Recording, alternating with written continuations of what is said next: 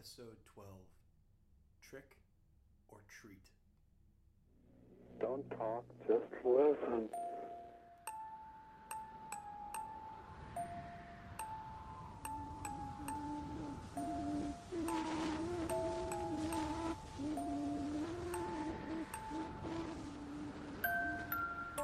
Under the black sun there is no hope, only mystery, wonder, and danger. Black Sun Dispatches on the Cinepunks Podcast Network.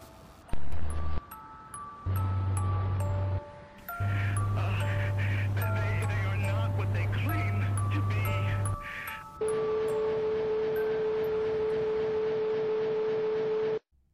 A note before we begin Halloween is built on stories. Here is one. What you know of as Halloween was not always that. It went by many names. Before Christ on his cross, back in the days when the old gods roamed still in the deepest swatches of shadow in the dark forests, the pagans celebrated the feasts of Pomona and the festival of Parentalia. And of course, there is Samhain. The old Irish word literally translates to summer's end. Samhain was a time when doorways to other worlds would open, allowing in the monstrous, the dead, and the damned. These may seem the concerns of fairy tales, mostly forgotten in the turning of the world. But only a few years back, archaeologists unearthed an earthen chamber beneath the bog. And inside this chamber were nestled the bodies of a dozen old Ireland. Bodies preserved so perfectly that the ancient rulers seemed only to be sleeping. Across each throat was a single red line, a knife slit carving each king a second mouth. These were the sacrifices offered up to close the doorways, the kings giving up their own lives to save their peoples.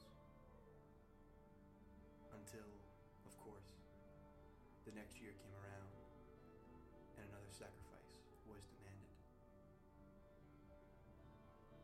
final story before we begin properly. What you know as trick or treating has long been that. There are accounts going back to the 16th century in Celtic lands, detailing children in mask and costume going door to door in their villages to beg for sucre. In these long lost days, the practice was called souling. A soul On all Christian souls for a soul cake, went one begging chant. All gave that could, for there were stories that were well known, stories too terrible to speak aloud. There were stories of what became of those too comfortable in their greed to spare even a single meager morsel to a hungry child. There were stories of people stalked, of livestock mutilated, of houses stories of children who vanished upon a breeze and returned riding the gale. There were stories of grown men reduced to babbling terror before being dragged by unseen hands into the deepest depths of midnight, never to return. Some of these stories continue to this day. You need only ask and you will find some. The older folks will tell you, though they may take some prodding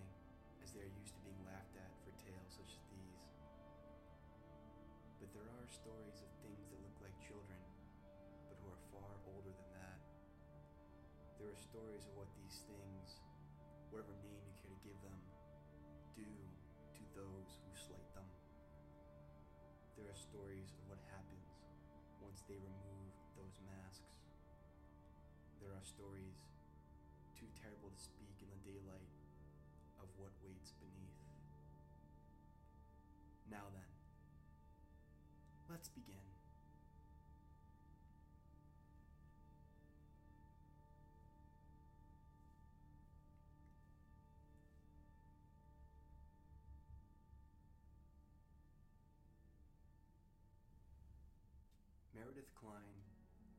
to start any trouble. After the meeting, she was informed by the widow Macmillan in no uncertain terms that trouble was exactly what she had started. And this had been said with a tone of voice that strongly implied that Meredith Klein would do well to feel quite bad about what she had done, if she didn't already. And if she did already, then she should almost certainly feel even worse.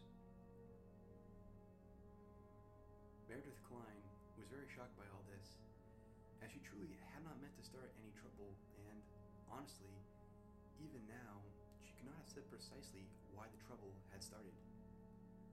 Bringing Halloween back had seemed like a perfectly nice idea when her grandchildren had suggested it to her, and she thought that her pitch to the rest of the building advisory council had gone rather well, if she did say so herself. When she looked over the room as she spoke, everyone had certainly seemed amenable. It was really just the widow Macmillan, saying that the idea was foolish and that Meredith Klein was foolish for suggesting it. But here, at the Swan, the widow Macmillan's word was as good as God's. Maybe someday, someone would stand against the old woman's decrees. It was hard to argue with success. All things considered, the Swan apartment complex was doing rather well for itself. Nothing about the situation was ideal, but had to look for positives when living in the city beneath the black sun. The Kaiju's footsteps had stayed far away from where the Swan was located, and through luck and careful planning, none of the subsequent encroachments by other beasts and abnormalities from out of the Midnight Desert had taken too much of a toll on the inhabitants. They were not exactly thriving, but over five years after the descent, going so well that the advisory council, with approval from the widow Macmillan, of course, announced that holidays were going to be allowed again. The first Thanksgiving was a cheerful affair, and there were smiles and laughter aplenty when Christmas rolled around. Valentine's Day afforded the adults in the building the opportunity to express to one another how happy they were to still be alive and still in one piece. A couple pieces in particular, 4th of July cookout involved neither cooking nor anyone going outside, but a good time was had by all. So it seemed like a logical step when Miles and Emma, Meredith Klein's grandchildren, asked her if there was a chance that the Swan could revive Halloween this year. They were quiet children,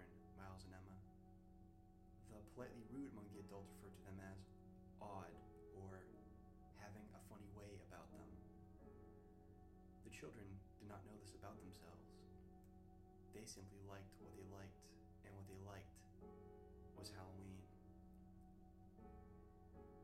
Meredith Klein promised to bring it up at the next meeting of the Building Advisory Council, and this indeed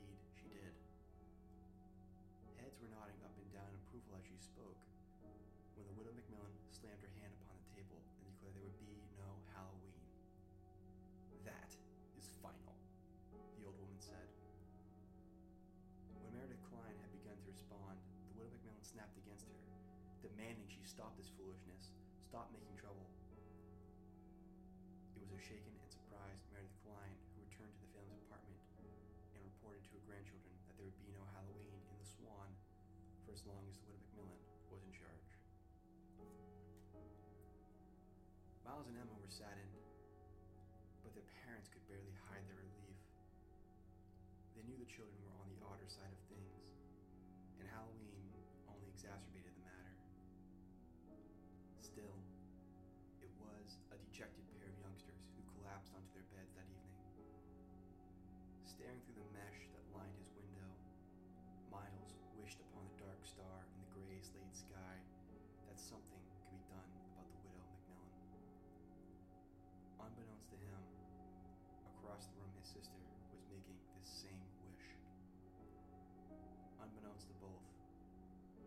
city beneath the black sun, a gale began to rise. The wind carried Halloween with it.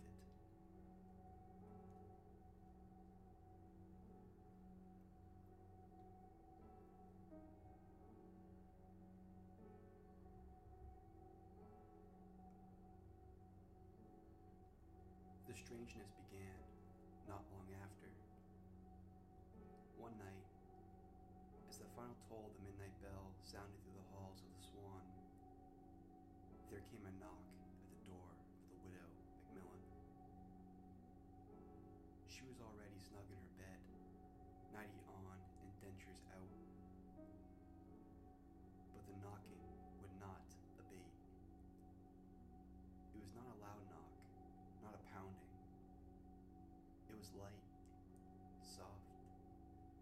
so that one might have been forgiven for believing it was some distant object rapping against an anonymous wall, or maybe yet a trick of imagination.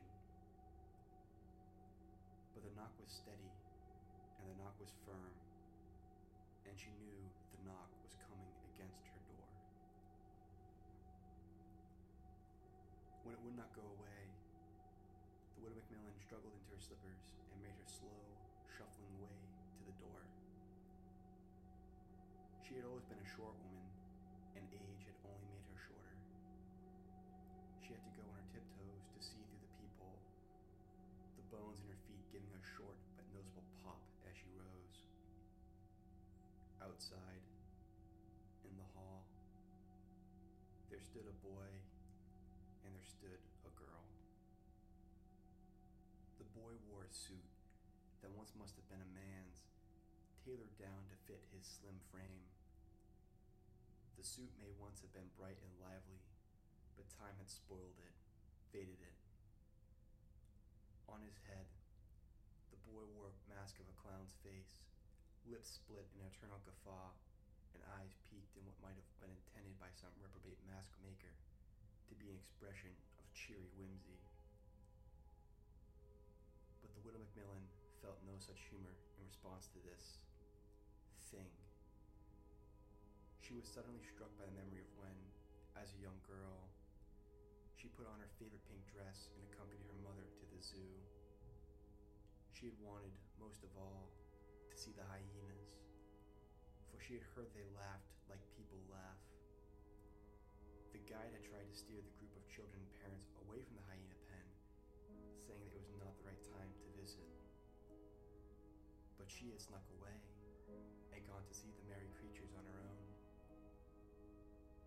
she peered over the edge and into the enclosure, it became clear why the guide had strived to shield the children from what was occurring. It was feeding time. The hyenas were smiling as they ate, smiling as they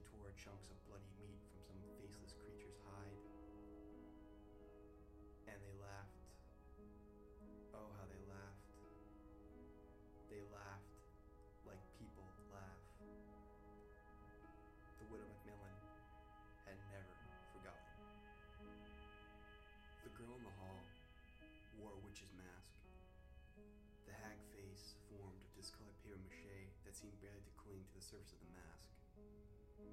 Her dress may once have been the bottomless black of the deep ocean at darkest midnight, but time had worn it down, rendering it the dingy black of old ditch water.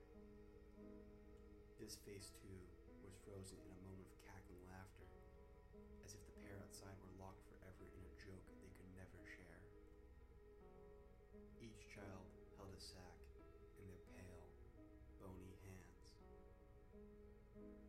Trick or treat, the children said.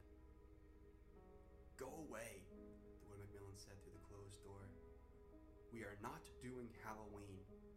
That is my decision, and that is final.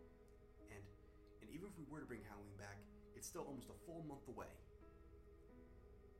She turned to go back to bed.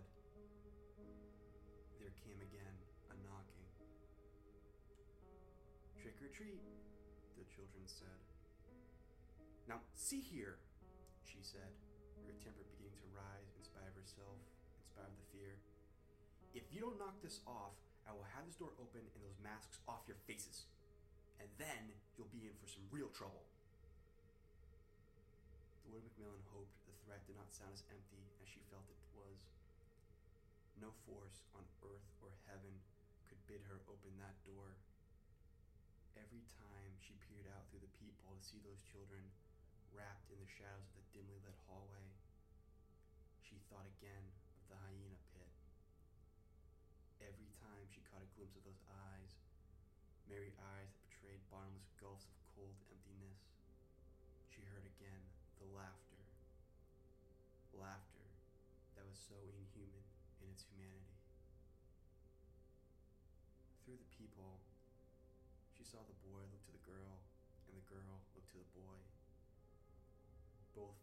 seemed to sag and then to begin to move away down the hall.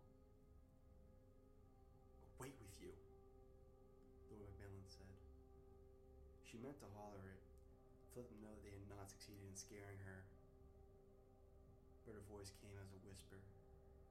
Only a whisper. She turned to go back to bed. But there came again a knocking. Enough! she cried, and the widow Macmillan seized up a broom and flung open the door, powered by rage now, by fear now, by the mad courage born of both. She would bash these mischief makers down with all the force she could summon, scattering their fool mask into a million pieces. And once she saw and knew their faces, though she already had a pretty solid theory, she would drag them, boy and girl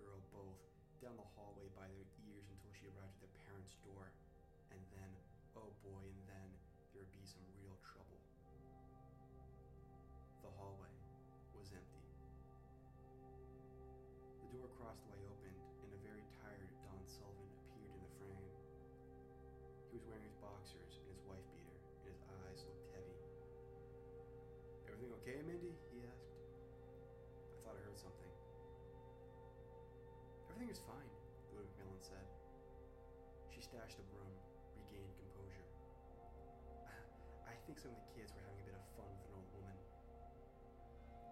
Don Sullivan made a face. Did you see which punks in particular it was? I've half a mind to tan their hides, hooligans going around bothering nice ladies such as yourself. Never mind that, Lord Macmillan said,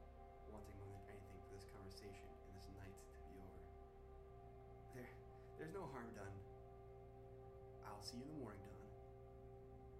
Don Sullivan said his goodnights, which he did not realize at the time were goodbyes, and closed his door.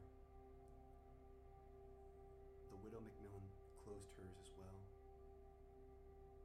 For a moment, she rested her head against the cold metal of the door, allowing its solidity to center her. Sighing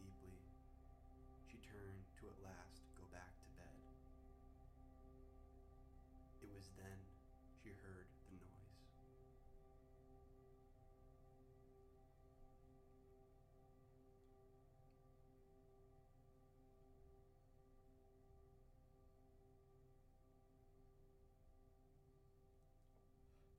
She was still alive when they found her. She was still alive at first. Her eyes were open, seeing nothing. The other tenants could find no injuries on the widow Macmillan, which only raised more questions. The destructors had scrawled foul messages all along the walls of her home, messages written in liquid that was quickly determined to be blood. But whose? The other tenants called St. Peter's Hospital, and within minutes, Priya Patel arrived in her ambulance. The widow Macmillan made no fuss as she was escorted away. Like people, was all she said, over and over. Like people. The next day, the residents of the Swan received word that she had passed.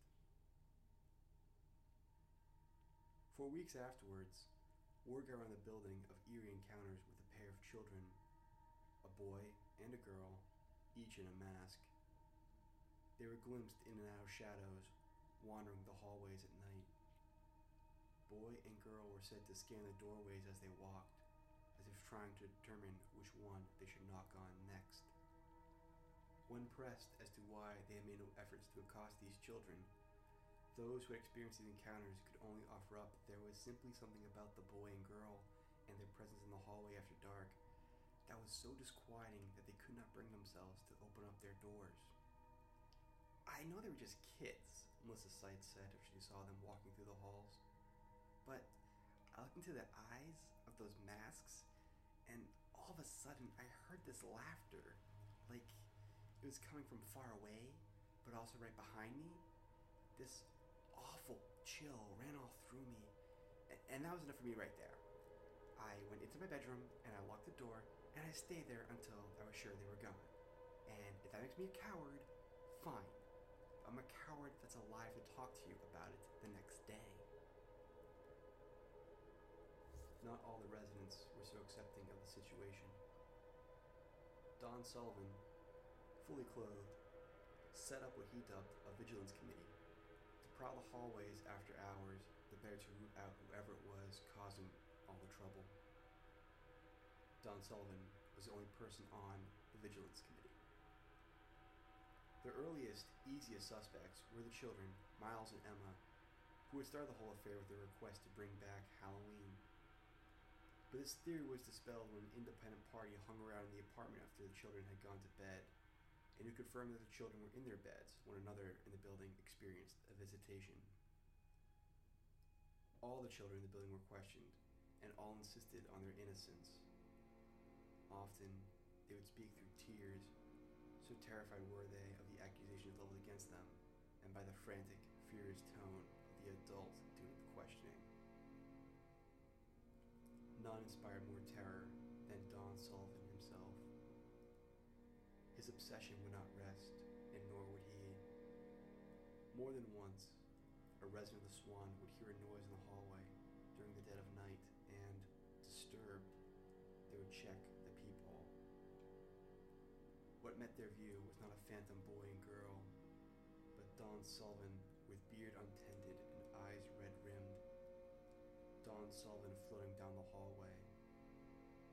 His friends and neighbors tried to convince Don to take a night off, but Don would not rest, could not rest, until he had torn the masks off the faces of those pint sized fiends and confirmed for himself once and for all who was at fault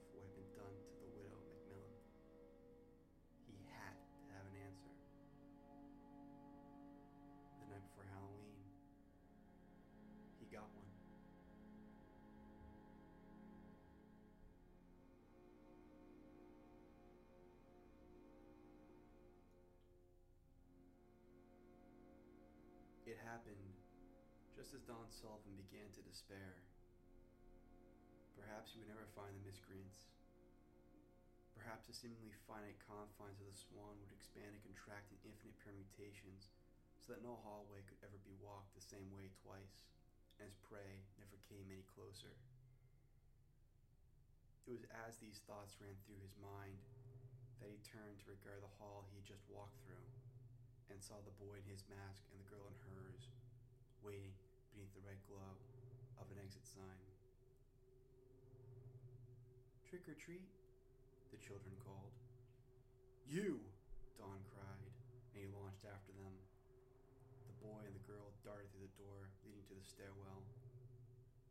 Don followed them, only to discover an empty stairwell, filled only with the sound of echoing laughter. He could not be sure if it was coming from above or below, so he gambled on above strengthening as he climbed. The laughter stopped with the sound of a door above him opening and closing. The roof, he thought. He burst through the last door, his breath steaming before him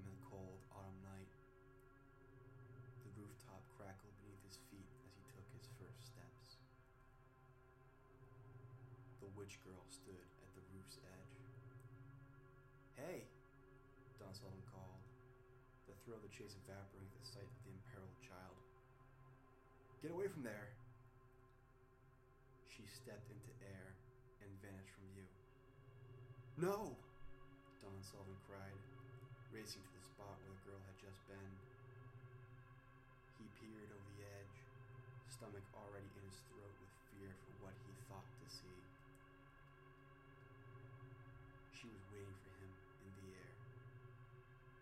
There's your trick, she said. And here's your treat, said the boy, just beside Don Sullivan's ear. Don Sullivan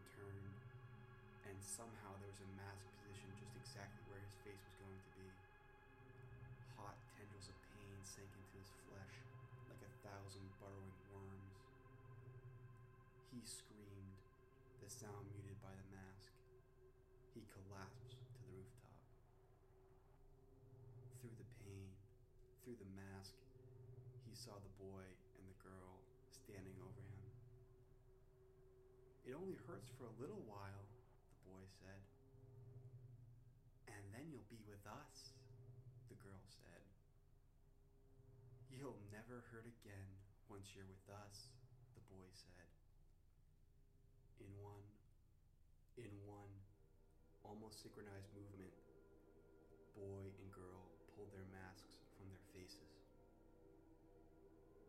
Don Sullivan wanted to scream, but the sound died in his throat. And it was a funny thing, but he felt the fear itself dying out as well, draining away. It was all very funny when you thought about it. All things. Even the flayed visages now revealed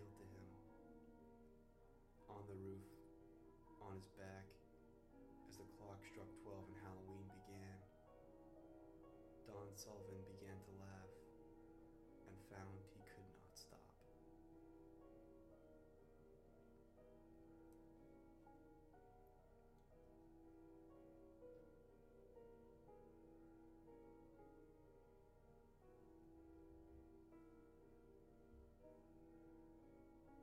Meredith Klein had been awake for a few hours with an unspecified feeling of dread.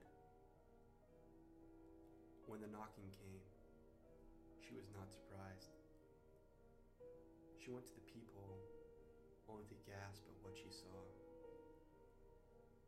Though she did not recognize either of the children, she knew Don Sullivan on sight, even if he wore a strange wolf's head mask over his face. He stood between the children, holding the boy's right hand in his left, girl's left in his right. In their other hand, each child held a sack. Meredith Klein opened the door. Trick or treat, the children said. Don? Meredith Klein asked. Don, it's barely seven in the morning. What's going on? The wolf's head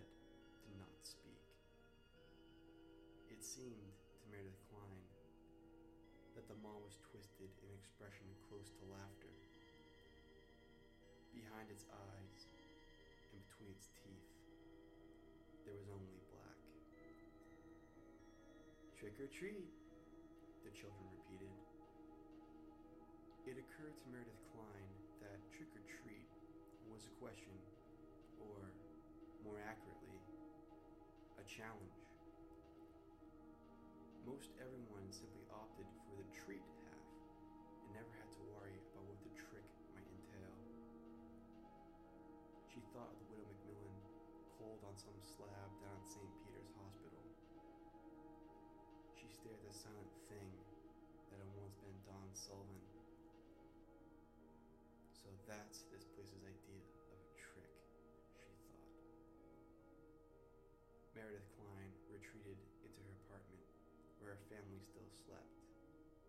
Children dreaming pleasant Halloween dreams. She found a few meager morsels and gave them to the children. The children said, Thank you, in their cheery little voices, and began pulling their Don shaped thing away to the next door in the hall. They hit every single apartment inside the Swan.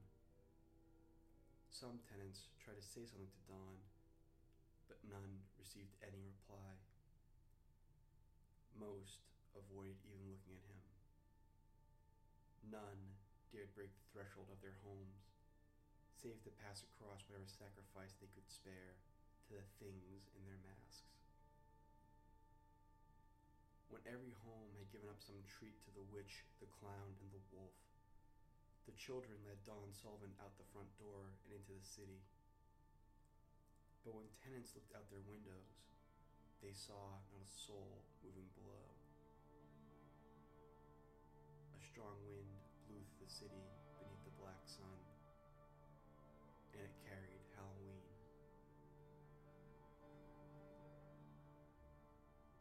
Thank you for listening to another episode of Black Sun Dispatches, part of the Cinepunks Podcast Network. My name is Brandon Foley, and I write, produce, and perform the show. Uh, Black, Sun, Black Sun Dispatches is only one of many great shows offered by the Cinepunks Network. Uh, if you didn't like this one, please check out Cinepunks, Loud Fast Philly, Horror Business, The Mandate, Got Me a Movie, uh, or any of the others that we have uh, to offer. Uh, there's tons of great stuff, so there's bound to be something you're gonna like. Uh, Cinepunks is sponsored by Lehigh Valley Apparel Creations. Hit them up at xlvacx.com. It's a really cool uh, outfit, so give them a look up because they help us out. Uh, you can be a Cinepunk sponsor yourself by supporting our Patreon, which you can find on our website. Uh, please do. Uh, if you like the show, uh, please spread the word on Twitter, on Facebook, via messenger pigeons, uh, via smoke signals, uh, whatever, you, how you like to communicate. Uh, just you know, let people know that this show exists uh, and it's good. Uh, you can find me on Twitter at the True Brandon F, and you can follow the show on Twitter at Black Sun Show. Uh, Black Sun Show feed will probably have just updates for new episodes, uh, hints, uh, or just other kind of general cool stuff. Black Sun Dispatches logo was designed by Jennifer Rogers. Uh, the music for this week's episode is Winter by E.L. Heath. Uh, I hope to have at least a couple more episodes for this month, Halloween being somewhat fitting holiday for this particular show. Uh, we'll definitely have one more in two weeks, uh, and that one is entitled A Good Old Fashioned Ghost Story. So uh, you can look forward to that in a couple weeks. I hope you enjoy this episode. I hope you listen to uh, the rest uh, and are there for when we're back in a couple weeks. Uh, thanks, guys. Bye.